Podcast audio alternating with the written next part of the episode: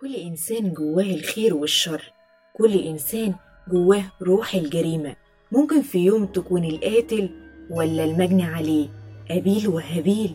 أول قصة قتل حصلت على الأرض، ولما اتحكت لنا تخيلنا اللي منها الحقيقي واللي منها الخيال، وأول سؤال دار في عقلنا من الجاني؟ انتظرونا كل جمعة بمساء الجريمة والرعب الساعة 12 بمنتصف الليل مع حلقة جديدة من حلقات من الجاني. تابعونا.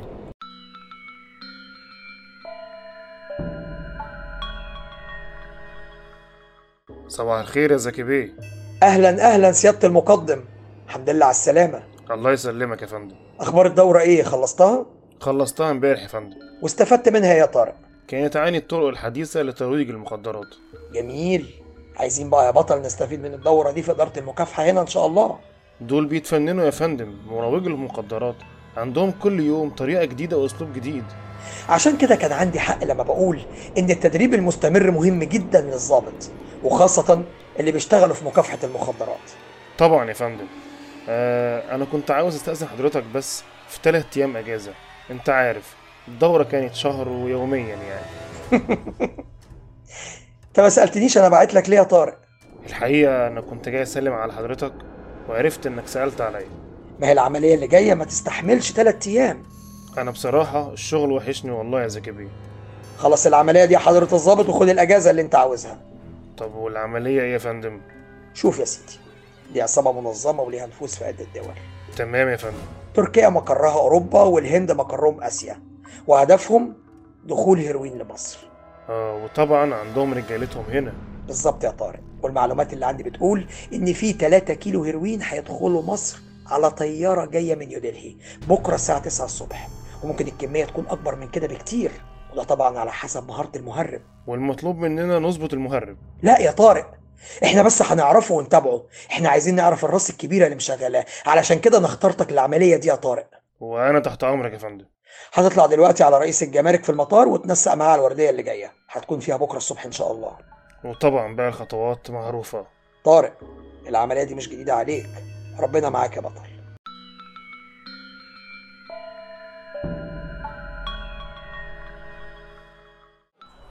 أستاذ أحمد السيد مدير الجمارك. اتفضل يا فندم. أنا المقدم طارق اسماعيل من الإدارة العامة لمكافحة المخدرات. أيوة يا فندم، أنا عندي فكرة إنك جاي ومطلوب منا سهل لك المأمورية. تمام. الطيارة اللي جاية من الهند بكرة الصبح عليها 5 مشتبه في يوم. تمام. وأنا هكون مأمور الجمارك في الوردية. تنور يا فندم.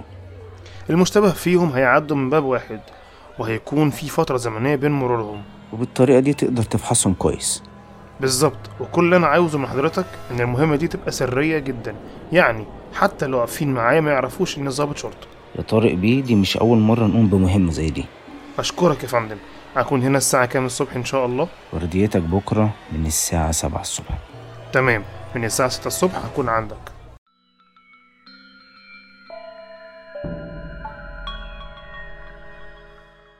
أستاذ كمال دياب ومدام سلوى سعيد، الحمد لله على سلامتكم.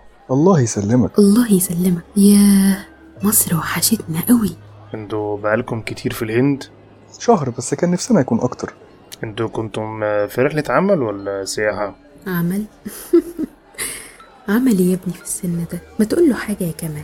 الحقيقة كانت رحلة سياحة. أنا أصلي بعد ما طلعت المعاش أنا والمدام والعيال اتجوزوا ما بقاش ورانا حاجة، فقررنا ان احنا نشوف ونعمل كل حاجة اتحرمنا منها بسبب الشغل والاولاد، وبقينا نلف العالم.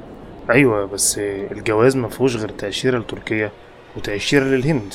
ايوه ما هو احنا رحنا تركيا 2 أسبوع وبعدين طلعنا من هناك على الهند، والباسبور ده اصله جديد، التاني انتهى. ايوه صحيح. انا كمان جوازي جديد، اصلنا دايما بنجددهم مع بعض.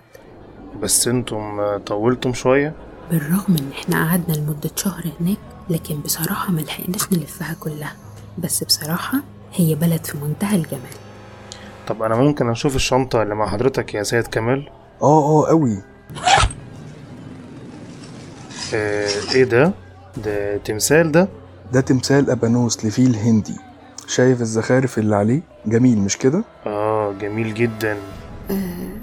اصله كمال غاوي تحف وانتيكات، ودايما يحب يحتفظ بذكرى من كل بلد نزورها، وبيحطها كمان في الرف اللي مكتوب عليه ممنوع اللمس والاقتراب لأي حد، ده حتى هو اللي بينظفه بنفسه. بس ده مش تقيل شوية يا سيد كمال؟ لا ده حتى ما يجيش 2 كيلو. هو احنا معانا زيادة في الوزن ولا حاجة يا سيادة المقدم؟ لا أبدا. اتفضلوا.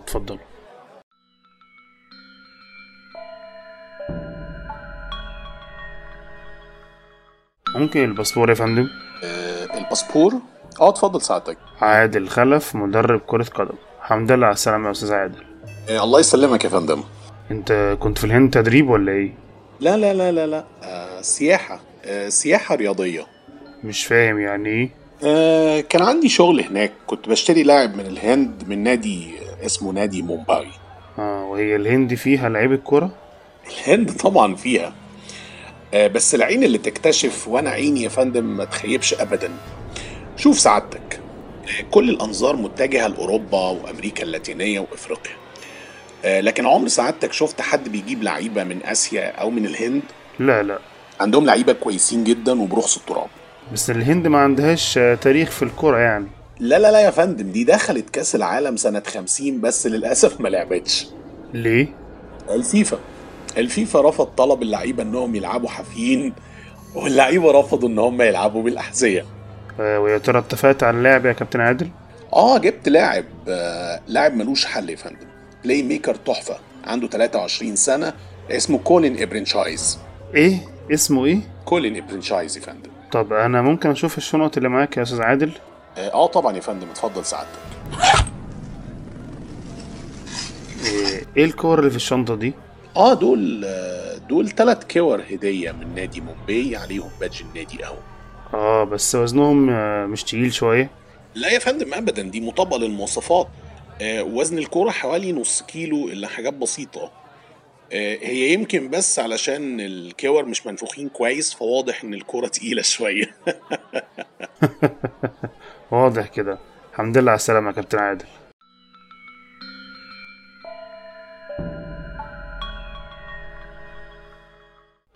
شادي عز الدين، صاحبة شركات منتجات جلدية. بالظبط يا فندم. الحمد لله على سلامتك يا فندم. الله يسلمك، كانت رحلة طويلة. كنت في سياحة حضرتك ولا شغل؟ لا شغل، أنا حياتي كلها شغل في مجال الجلود. أنا بفتح أكبر مصنع للصناعات الجلدية في مصر. ده شيء عظيم. الحقيقة يا فندم أنا كنت بستورد المنتجات الجلدية، لكن قلت بدل ما استورد أصنع وأشغل عمال وأوفر عملة صعبة للبلد. والله لو كل المستثمرين فكروا زي كده حال البلد هيتغير. صدقني يا فندم التصنيع هيكسب أكتر. أنا هصنع شنط، جواكت، أحزمة، وكله جلد طبيعي. وكنت بتجيبي خامات من الهند ولا عمالة؟ لا، العمالة هتكون مصرية. أنا كنت بتعاقد على جلود بقري من هناك، اتعاقدت على 10 طن وشوية خامات بتستخدم في الدباغة والتصنيع. ده شيء جميل جدا. الحقيقة يا فندم أنا حلمي كبير، حلمي إن أصدر، ما يبقاش شغلي للسوق المحلي وبس، أصدر لكل دول العالم حتى الهند، أستورد الجلد منهم وأدفع لهم فلوس وأصدر لهم منتجاتي وارجع الفلوس بمكاسبها. طب انا ممكن اشوف الشنط اللي مع حضرتك؟ ايوه طبعا، اتفضل يا فندم. ايه الاكياس دي يا فندم؟ دي اكياس بودره بتستخدم في منع بكتيريا التعفن لما تخزن الجلد. انا اخدتها هديه، دي غاليه قوي. دول مدينك 3 اكياس، الكيس تقريبا كيلو؟ لا، الكيس بص حضرتك مكتوب عليه 900 جرام. ولو كانوا ادولي اكتر كنت شلت. ده الجرام بحوالي 420 روبي هندي، وصلاحيته 10 سنين. تحب سيادتك افتحهم لك؟ لا مفيش داعي، اتفضل.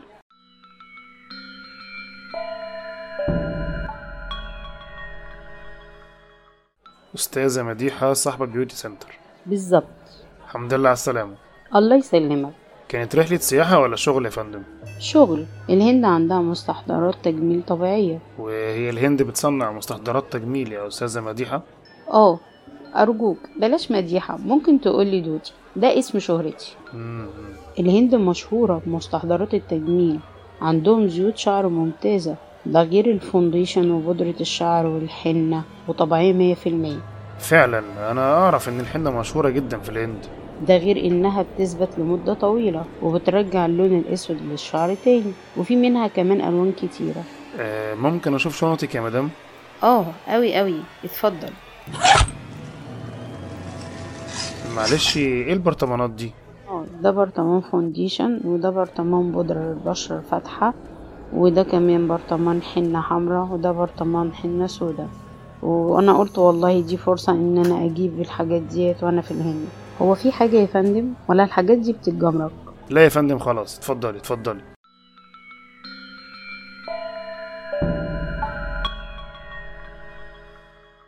ده كل اللي حصل يا زكي بيه. وانت بحثك يا طارق قدرت تعرف مين هو الجاني؟ الحقيقة يا فندم احنا لازم نفرض مراقبة على الجميع. احنا كان ممكن ناخد عينات ونحللها، بس المجرم ممكن نحسه انه متراقب. لا، اللي حصل ده كويس وانجاز. المهم يا ترى عرفت مين الجاني؟ هو الجاني بالنسبة لي واحد منهم، لكن مين؟ عادل ولا شادية ولا دودي ولا كمال وسلوى مراته؟ يا ترى مين فيهم؟ انا اقول لك مين فيهم الجاني. الجاني هو